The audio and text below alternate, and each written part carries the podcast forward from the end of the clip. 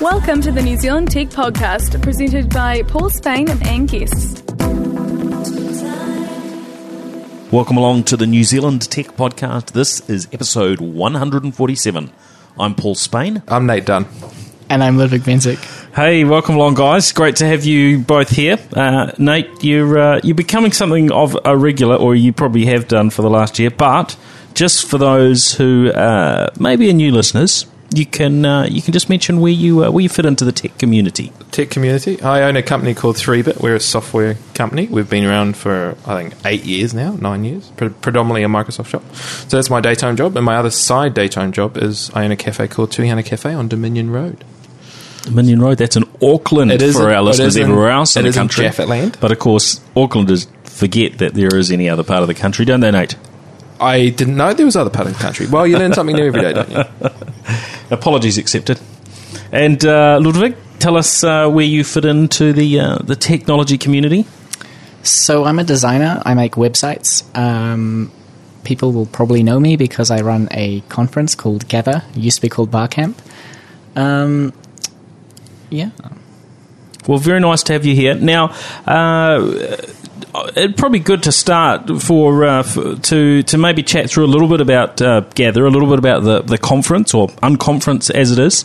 Maybe you could just give us a bit of a rundown on where that came from and how it's gone in recent years. Sure. So it started 7 years ago. You must have been quite young when you started that. This is the part of the story that everyone loves and I think is a bit boring, but I was 16 when I started Barcamp. I was in school and really bored and thought that I would have a lot more fun if Auckland looked a lot more like San Francisco. So I started a little conference called Barcamp because somebody who I was talking to in the States said that would be fun. Didn't realize that you're supposed to be old and have money and know how to organize events before you start to put on a conference. So I tried it and it worked, and then I did it again the next year. So obviously you don't necessarily need to have all of those things. Apparently not. Not if you run an unconference anyway. That's the beauty of it. But yeah, so it ran for 5 years as Barcamp Auckland. It was the biggest Barcamp in Auckland. It's probably still one of the biggest unconferences or known as Barcamps in the world. And about 2 years ago we rebranded as Gather, because we got a bit of a wider mission, if you will. And so this year was the second event as Gather, and both Gathers have been crazy sold-out events. And I know, it always happens because I think, I'm going to get around to buying a ticket. I've missed out. And it always happens. They're gone. I think this year we sold over 320 tickets in less than 21 days, which is amazing. It's a pretty interesting day. It's very hard to describe to people what happens there. We had people teaching people how to make coffee, and then there were other people talking about web design. There were people talking about robots. It's a really crazy day. It's like the big day out for geeks, specifically geeks who work on the internet. And so that's our focus area, is people whose work touches the internet and people who work with creative outlets. Cool. Now, Nate, you've attended quite. I've been to a few of them, quite a few times. In fact, your cafe was catering. I had even more of a. But you're obviously quite a fan. What sort of stands out about Gather from your perspective? I think the fact that you don't have a whole set of speakers that realizing that you're biased because the founder's sitting next to me. I think with the thing big stick I liked about it. Please don't hit me, is the fact that you get speakers, you don't get all these sort of big ticket speakers, you get people that are just your average Joe blogs that are really passionate about different topics.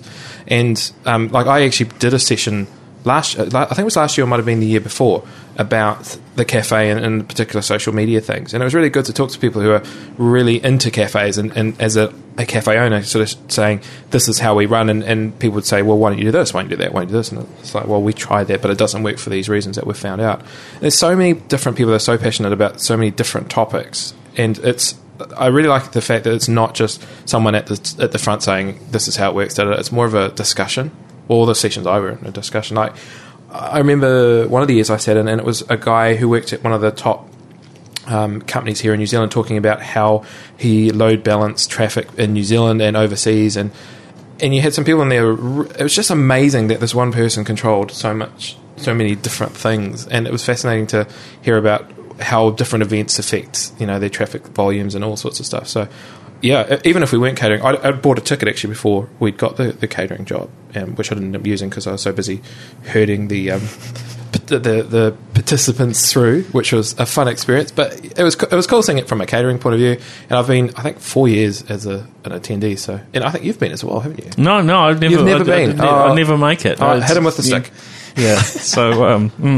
But from everything I always keep hearing, should I buy you a ticket? Yeah, can you pre-buy me a ticket or something? How do I get one now while I'm thinking about it? All right, so there's that, and now there's also the Gather workshops. Where do they fit into the picture? Right, so when we rebranded as Gather, it was because we wanted to do more than just one event every year, and. It's along the same line of I wanted Auckland to be a lot more like San Francisco Tech World, in that we wanted these, everyday folks who we see walking up and down the street, making awesome stuff, probably in the desk next to us, who knew almost as much, or maybe even a little bit more than those crazy superstars that we pay heaps of money to bring over, to give them the opportunity to give back, to talk. And so we started Gather workshops for schools, where we go into schools and try and get kids interested in technology, specifically building things for the web. And that's been a great success. I think we've run 2 and we've got 3 more to go. And getting the professional web developers involved and going into schools has been a lot of fun.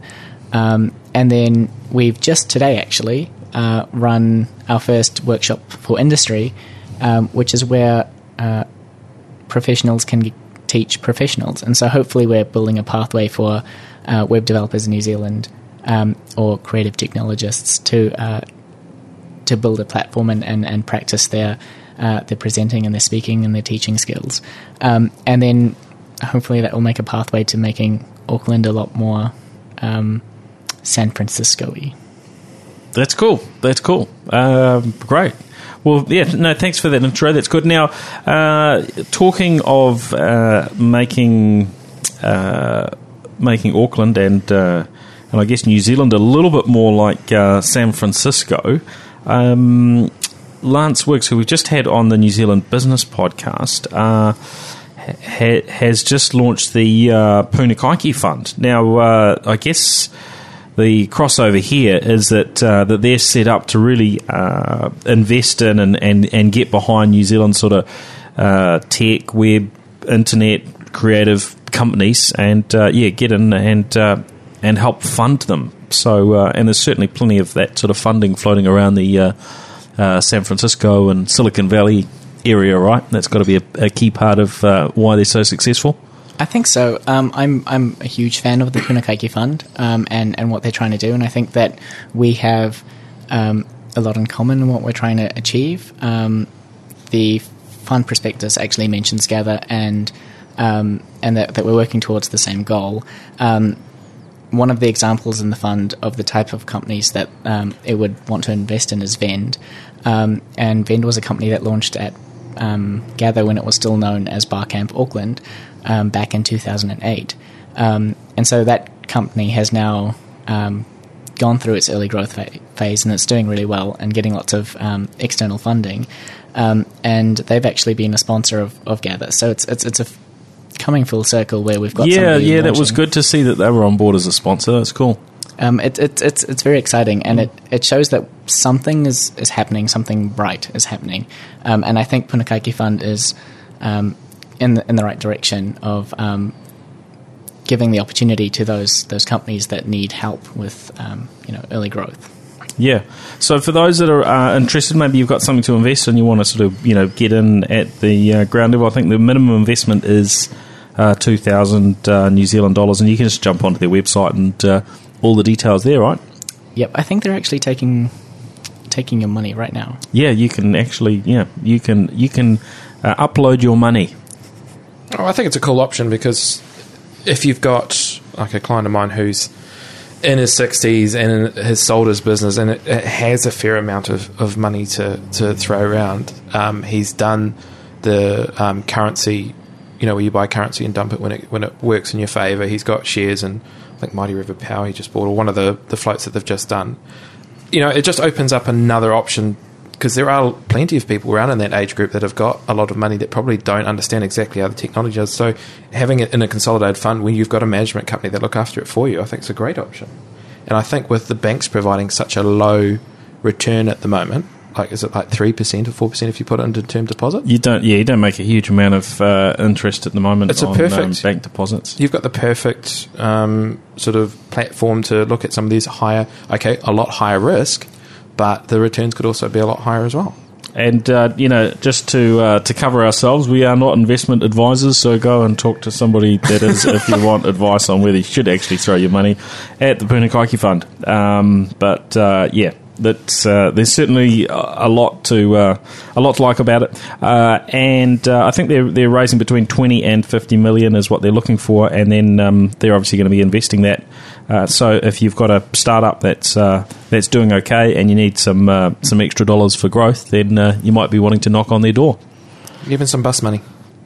Not sure that they're offering bus money, Nate. Now the other thing that's of interest from a startup perspective is Kickstarter, and we didn't get a chance to cover this last week, but they are coming to New Zealand and to Australia. So up until now, although Kickstarter's been around, and you can go and throw money at various projects and so on, and buy products that are that don't exist initially. If you've got your own product, you can now, or you soon will be able to list it on Kickstarter as a New Zealander without having to have some sort of US affiliation and so on to get it listed, right? Have you guys ever bought anything through Kickstarter or supported any of the... I love Kickstarter. Have you bought anything through it? Yes. One or two things. Oh, very cool. I've always read the different pictures that they've got, but I've never really... There's probably at least one of their things kicking around this room somewhere, if I can find it. But yeah, all sorts of unusual stuff. So if you have not yet become a Kickstarter addict, then it's worth going and have a look. There's all sorts of cool stuff that comes through there. But yeah, it's good to know anyway. New Zealand's on the list now. Other local news: Xero has hit 200,000 subscribers, which is a pretty substantial number in the scheme of things for a New Zealand company, anyway. Well, I think for any company, there's. I mean, if you look at the number of companies that are offering cloud-based accounting services, there's not a massive batch of them, and Xero has got pretty strong growth. I think they've doubled their subscriber base in the past 13 months. So if they can keep doing that, they will certainly. There would be an expectation they're going to shoot past that million. Subscribers within the next not too many years. They make account, and we're quite biased because we are an API partner for them. But I think, do you use Xero for? I use Xero for everything, for your accounts. And what does Gorilla? No, I can't divulge that sort of information. Fair enough. Well, I use Xero not only for the cafe, but we use it for 3Bit. And traditionally, cafes and hospitality in general are very poor with receipts and generally, keeping track of things for important things like tax. So I think one of the things that when we do catering for all sorts of people that they like is the fact we can actually send them a nice, pretty invoice pretty much straight away instead of a sort of small printout from a little Casio till from the 1980s. Yeah, it's pretty good, isn't it? It's a really nice software, and if you're not using Xero for your accounts, at least try it out. It definitely is worth it. I think Xero are doing a lot of things right. And I think they recently killed Xero Personal, which everyone on the internet was all sad about. But I think it was the right move, especially since New Zealand has a local competitor to Xero Personal called Pocketsmith, which everyone should check out. But I think they're doing the right thing in focusing on small business, because I think that's where they make the most difference. Well, that's where most of their customers are, right? And that's good to keep focused. That's where they're going to make their... they're going to pay back their shareholders and do extremely well if they keep focused. Yeah. And I think, too, that one of the things I got right from early on is starting to target accountants, because realistically, if you're going to swap accounting engines, your accountant has to be on board, because if they sort of kick and scream, you're probably not going to do it. So getting accountants on board, making the tools really easy for them, and then training them up so that they start pulling people across. You in essence, are increasing your sales force, or unpaid sales force, because you've got all these big Xero fans who also happen to be accountants that start signing up their clients left, front and centre, because it's much easier than sending MYOB files across, which can corrupt. And any of us who have had clients with MYOB files, when it corrupts and you don't have a backup, you're up the street thing. You're up the stream thing without the pedal thing. Well, some lessons to be learned there about backups. Now, other news, which is somewhat less local. It was rumoured going back quite some way that Microsoft were going to buy out a little mobile phone company, a mobile phone company that's become littler over recent years than what it used to be, Nokia, and that never actually eventuated. But what has just been announced today is that Microsoft are buying what they're calling Nokia's devices and services business, effectively the core part of Nokia that we know, that makes the handsets, and I think that also covers the their services such as their mapping services and so on.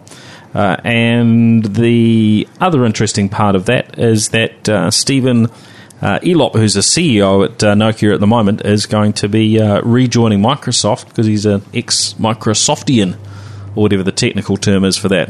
What is the technical term for it, Ludwig? Is it Microsofty? Softy? Maybe just Softy.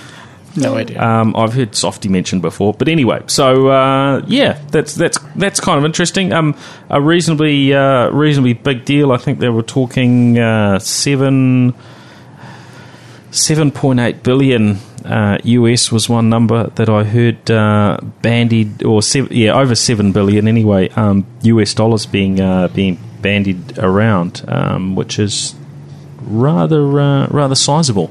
I think the timing's kind of interesting with Steve Ballmer's alleged booting. I don't know what Microsoft's doing at the moment, but they're turning over all the rocks and moving things around. I hope they know what they're doing. Was this a surprise for you, considering the Nokia Lumia? Do you think is it Microsoft wanting to increase their smartphone thing, or is it Nokia giving up?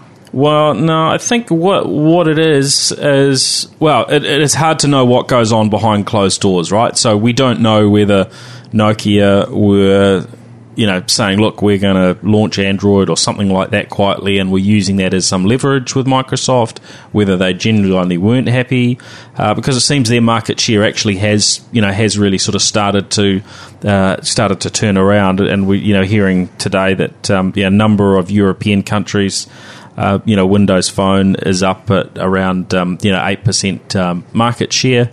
And we're seeing, iPhone, sales, and some of the stats we're seeing are around 16% on a global basis of, number of handsets sold. They do seem to be in some ways heading in the right direction. But Microsoft, of course, have said that they're turning themselves into a device and services business. So for them to buy out Nokia's devices and services business does seem to line up with what they announced a couple of months ago. It does seem like the Lumia is going to be the Surface for their Windows Phone 8. What is it called? Windows Phone 8?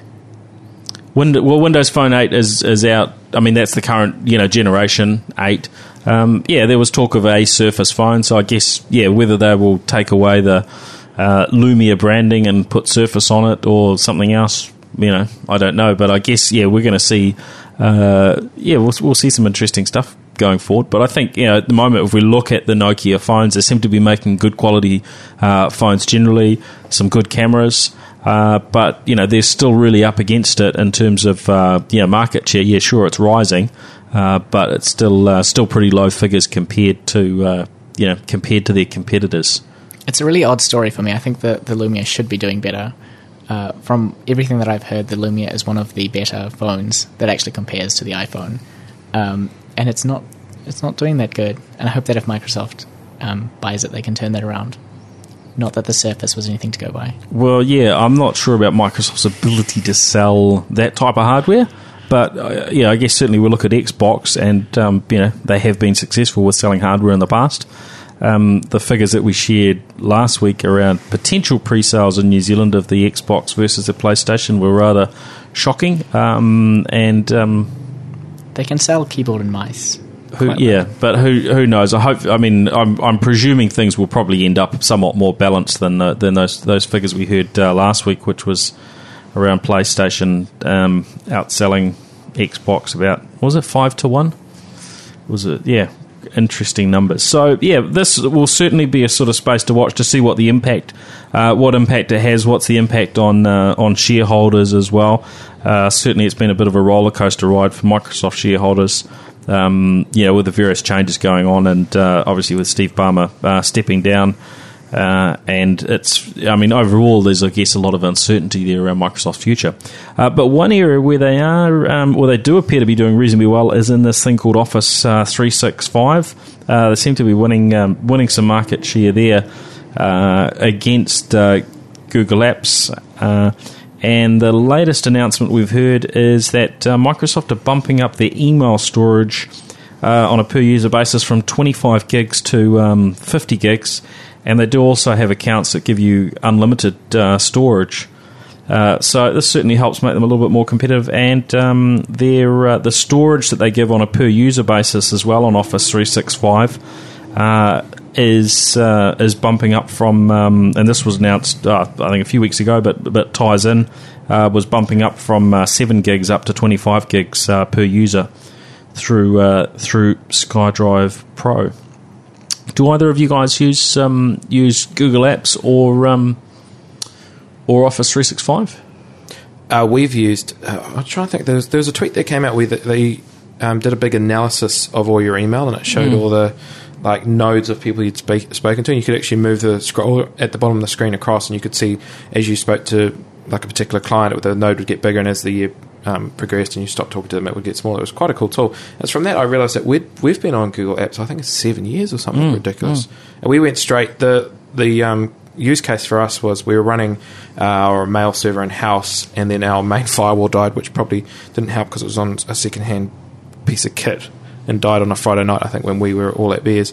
And that's when we made the decision to move to something that, or a service that specialised in email. They were far better than us. And for me, this Google search part of Google Mail has always been fantastic, and all the filters and all different things. So, yeah, we use it heavily and love it, and the shared calendars and all that sort of stuff. What about you guys?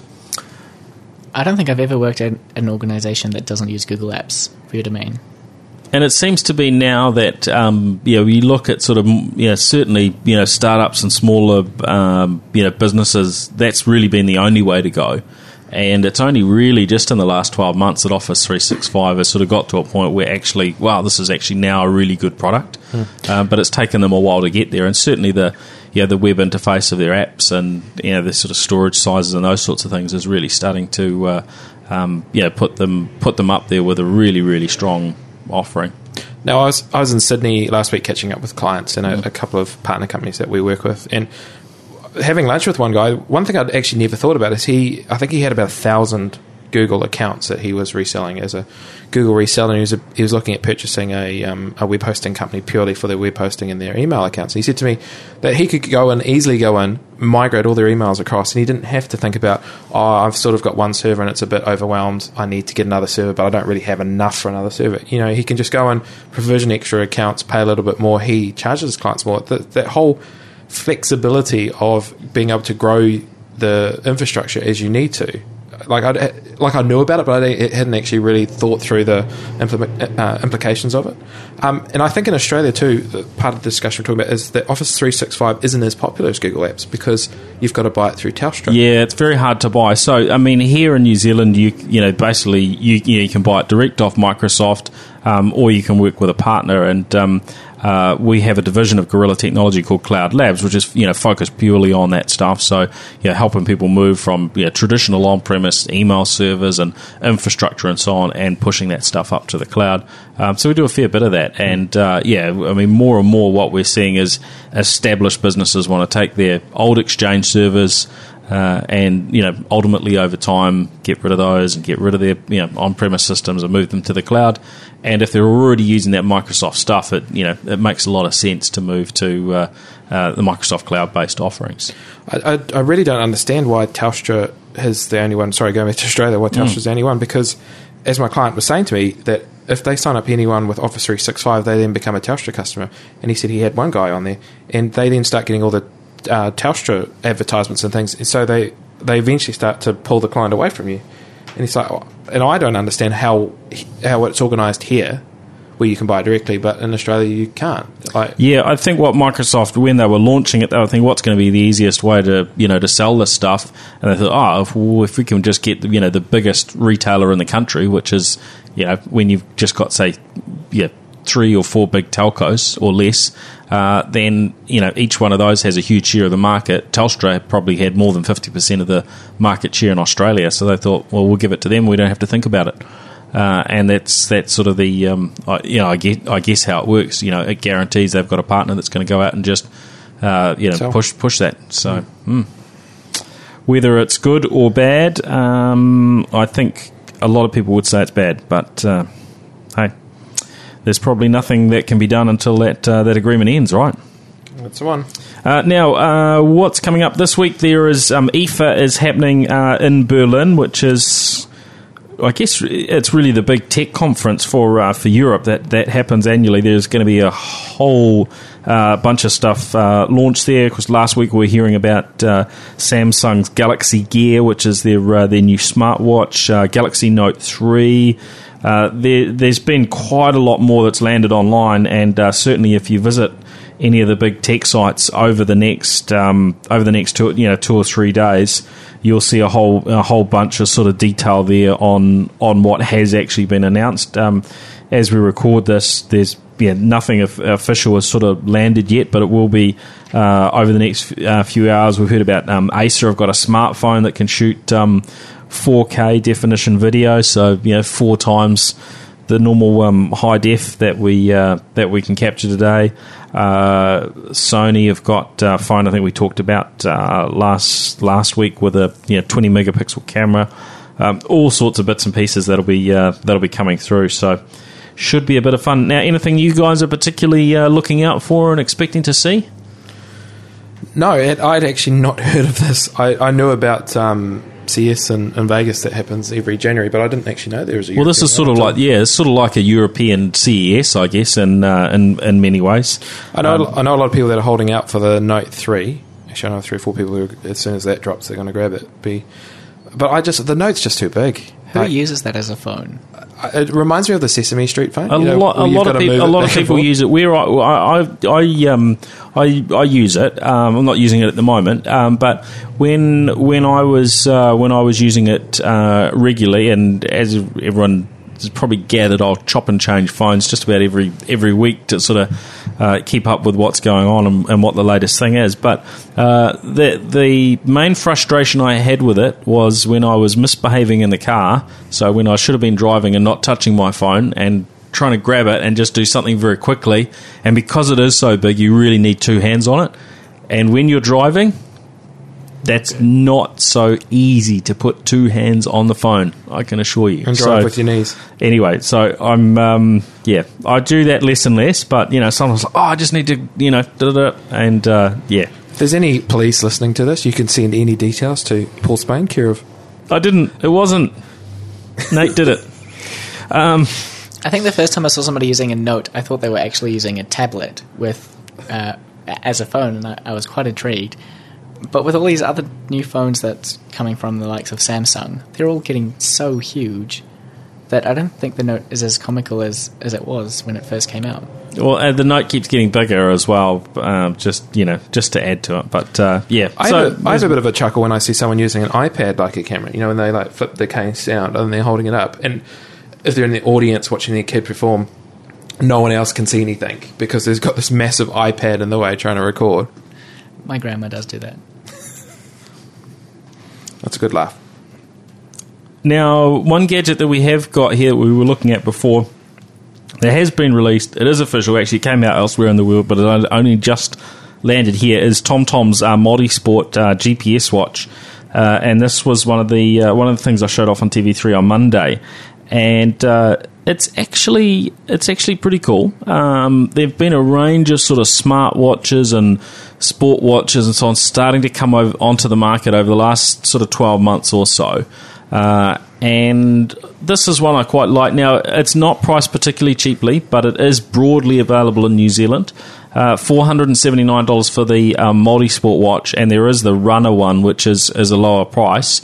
And this comes with an attachment, so you can attach it onto your bike. So you can use it cycling, swimming, running, and on the treadmill. And there are different techniques that it uses so that it can get accurate info about how fast you're moving and traveling and calories burn. And you can also, it's got a Bluetooth wireless, so you can link it up to a heart rate monitor if you want to wear one of those. And all of that gets fed in, and then it can get fed back into software on your computer. Quite cool. So I'm holding it in my hand, and it's worlds ahead of that Kickstarter gem, the Pebble watch. It's also an e-ink screen, and it looks like a watch that I might actually consider wearing. It's not a smartwatch, though, is it? Well, it depends how you define a smartwatch. I mean, it doesn't have Android sitting in it. I mean, it's smarter than a traditional watch, but it is focused at, its niche is sport, is exercise. So, yeah, it's not a broad sort of featured... I mean, somebody might hack it, but, other than that, it's not going to run all sorts of other apps and let you see your Twitter stream on there and check your emails and texts and things like that. I mean, technically, it does have Bluetooth, so it can chat to other devices. But, yeah, you're right, it's not a sort of a broad smartwatch as that term.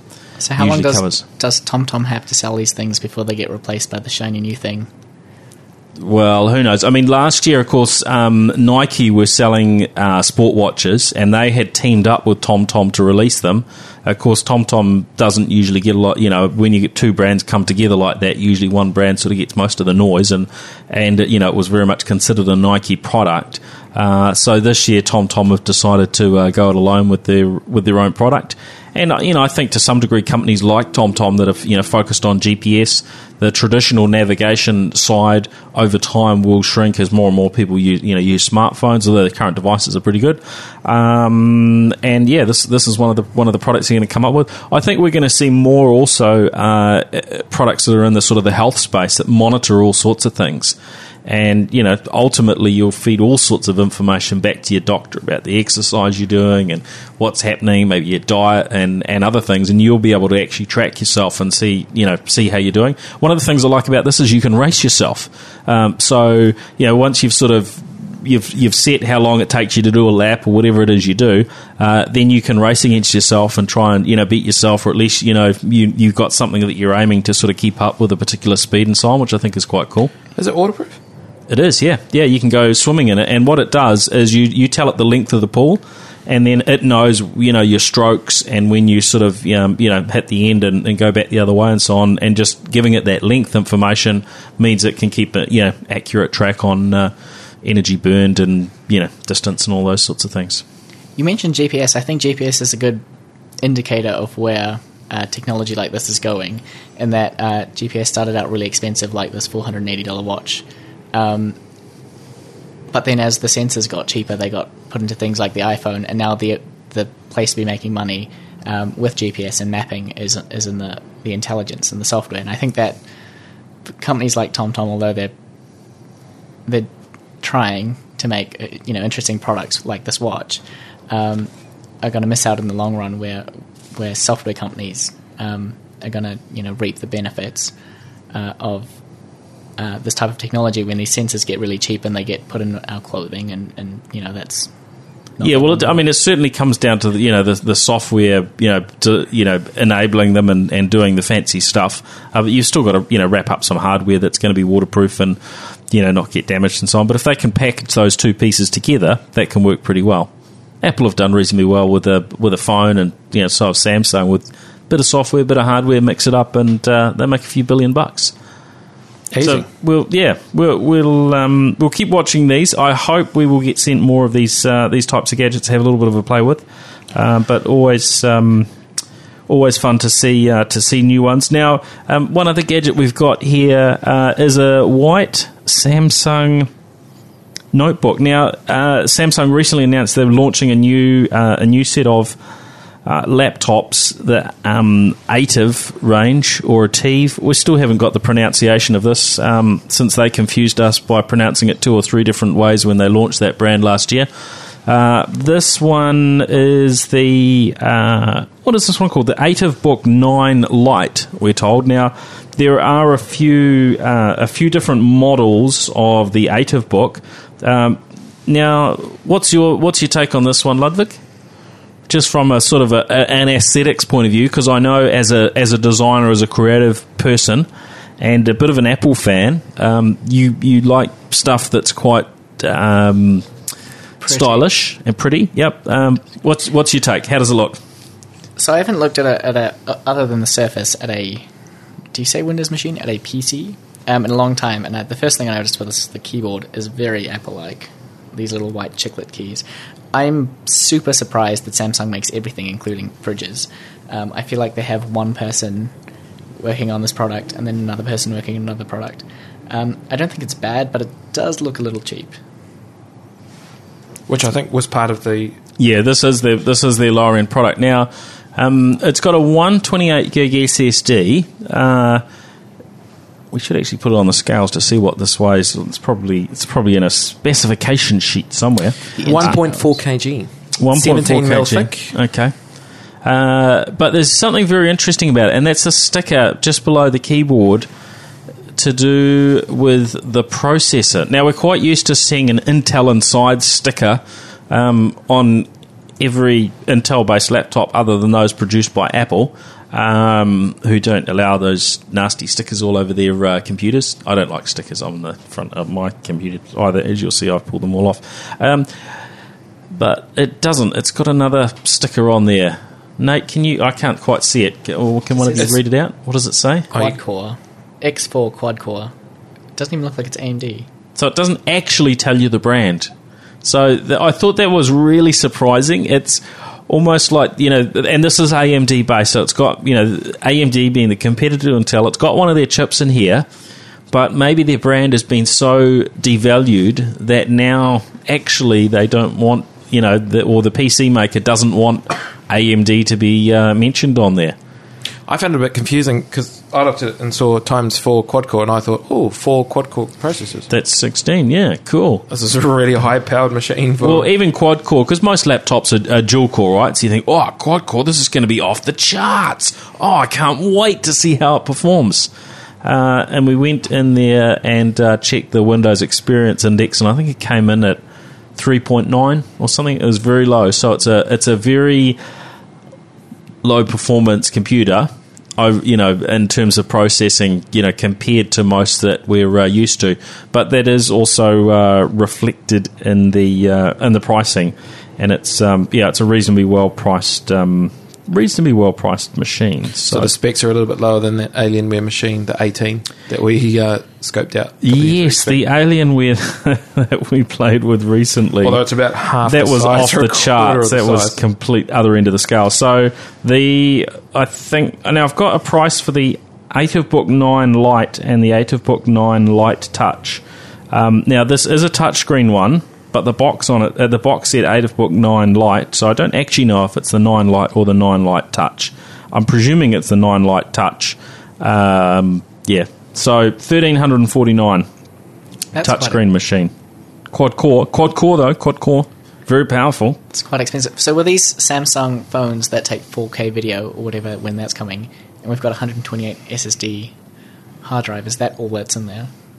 I think it may be available with different specs. That's just the one we've been sent through for review. So, I mean, there are a range of different models. So, if you're interested in the stuff, it's worth having a look. Their higher end one is the Ativ Book 9 Plus, which comes in nearly twice the price at $2,499 in New Zealand.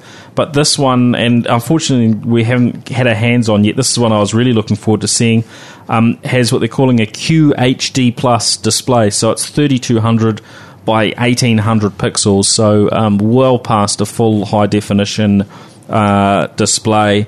And that one apparently can deliver about 12 hours worth of battery life as well, up there with the MacBook Air, and yeah, definitely more at that sort of business end of it. But I guess that the other thing worth mentioning about Samsung is they're not, although that's a sort of a, you know, sounds like a business class machine, their products are very much consumer. They don't actually have a division or any sort of corporate type focus. And as far as we're aware, I'm not sure you can even get those standard corporate type things like a 3-year on-site warranty and so on. That said, Apple doesn't deliver that in New Zealand either, just quietly, and we wish they would, like they do in most other parts of the world, like Australia. But anyway, enough ranting about warranties. But so there are a range of these new Ativ books, and Ativ being the branding that Samsung are putting on all their Windows stuff now. So is the book 9 the MacBook Air competitive line? No, I'm not sure it is directly, because this is a lower end and lower cost product in this case. I don't think they've got a direct compete. And then there are things in there like the touchscreen, which of course isn't relevant on the Apple side. We don't have touchscreen machines. But probably where the device we've had that probably was aimed at trying to compete there was the Sony Vaio Pro that we looked at the launch of the Haswell processors, and that came in with a touchscreen and with a lighter weight than the MacBook Air, but not as robust. So yeah, it's certainly good to see there being a bit of competition out there and things getting mixed up a little. Well, I think that just about brings us to the end of our schedule. Oh, one more thing to talk about. Now, a company that we talked to at the High Tech Awards, actually, one of the winners there, we talked to Shona Grundy, who is the CEO at Trigger Happy. Her company, Trigger Happy, has just in the last 2 or 3 weeks finally launched their first app, which is called Toon Hero. Apparently doing quite well for them, and they've picked up quite a bit of international interest for this one. And with Toon Hero, you can basically go in and they've done some licensing deals on various cartoon characters, and you can basically make your own cartoon. Now, you were looking at this before, Ludwig, and you were saying you didn't recognise any of the cartoon characters. Yeah, so I saw Shona speak at Girl Geek Dinners, and she was saying that they were talking to all the studios, and it was really heartening, and I got really excited. And so I think the premise is that you can create your own stories with the characters that you love, and I got really excited about the premise, and I did not recognise any of the characters, so I might be out of touch, and I might not be up with the kids on what's cool. There is also, I guess it's a sort of freemium model. You can do certain stuff for free, but then you've got to pay for certain things so that they've got some revenue coming back. I'm presuming that's their model. I've forgotten the details because it was a little while ago that we talked to them. But it may be that you've got to go in and pay to get those, to get some of the coolest cartoon characters or something. It's possible. I haven't actually used Toon Hero. I've only seen Shona speak about it, and I've watched their promo videos, because I think the idea is really exciting. Yeah. I would like to be able to tell stories with Mickey Mouse, etc. And we don't have those characters yet, which is a little disappointing. But it might be that I don't know what's cool anymore. Mickey Mouse might be not for everyone. Mickey Mouse is still retro cool. He's going to be cool for a long time. Nate, what characters would you be looking for? Oh, I'm a massive fan. It would have to be something probably out of Family Guy, one of those characters. I watch far too much Family Guy. All right. And The Simpsons, probably. I do feel like they'd only need to get one of the big studios on board. Yeah. I mean, all the kids would be wanting to tell their stories, and then all the other studios would be clamouring for it. But that seems like a cool concept, and we'd certainly wish them all the best. But that's it. We have finished for this week, so thank you everybody for listening in to the New Zealand Tech Podcast. Now, of course, you can find us online, nztechpodcast.com. Great if you want to keep up to date with our episodes. You can follow us on Twitter at NZ Tech Podcast. We're on Facebook.com/NZ Tech Podcast. And I think we've even got an email sign-up on the website now, or we will do very shortly. We do on the other podcast websites. Now, guys, where do we find you online? Nate, you've got the easiest Twitter handle in the world. Just Nate, N-A-T-E. And if you want to read my blog, which I haven't updated in ages because I've been too busy working, is Nate Dunn, DUNN.com. Excellent. So you can find me at LudwigW on Twitter. And if you want to find out what we're doing with Gather, you should go to gathergather.co.nz. If you have a kid in school and you want them to be involved with technology, then get in touch with us and make us get in touch with your school so we can get some workshops happening there. And if you yourself work in technology, then sign up as a volunteer so you can go help kids become awesome and help fulfill Paul Callaghan's dream for New Zealand to become the next tech hub of the world. Love it. Now, next time we talk to you, you're going to be in another part of the world, aren't you? I might be moving to San Francisco. Well, we look forward to hearing a little bit more from you once you're on the other side. You've talked a lot about San Francisco and wanting Auckland to be like San Francisco, so we certainly hope you enjoyed up there. I'm going to learn a lot and bring it all back. And so on. Awesome. Oh, that's great. Well, thank you for joining us. You can track me, Paul Spain, on Twitter at Paul Spain, and you can also find me on Google Plus and all those other sort of social networky type things. So thanks everyone for listening in. We'll catch you all next week, and definitely have a look out for our newest podcasts, the New Zealand Business Podcast, where we talk to Lance Wicks from the Punakaiki Fund, and also the New Zealand Digital Podcast. We've got some new episodes of that coming shortly as well. See ya.